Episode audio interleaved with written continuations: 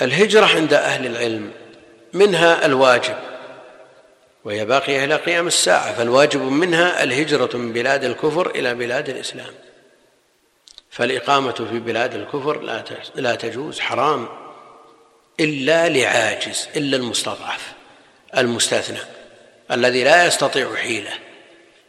لا يستطيع حيلة ولم تذكر الحيلة في شيء من النصوص بالإقرار والجواز إلا في هذا الموضع لأن ضرر البقاء بين أظهر المشركين ضرر محض. كثير من المسلمين الذين يعيشون في بلاد الكفار الضرر عليهم في أديانهم وعلى ناشئتهم أظهر الذين يربون في بلاد الكفر وفي مدارس الكفر. ضرر عظيم.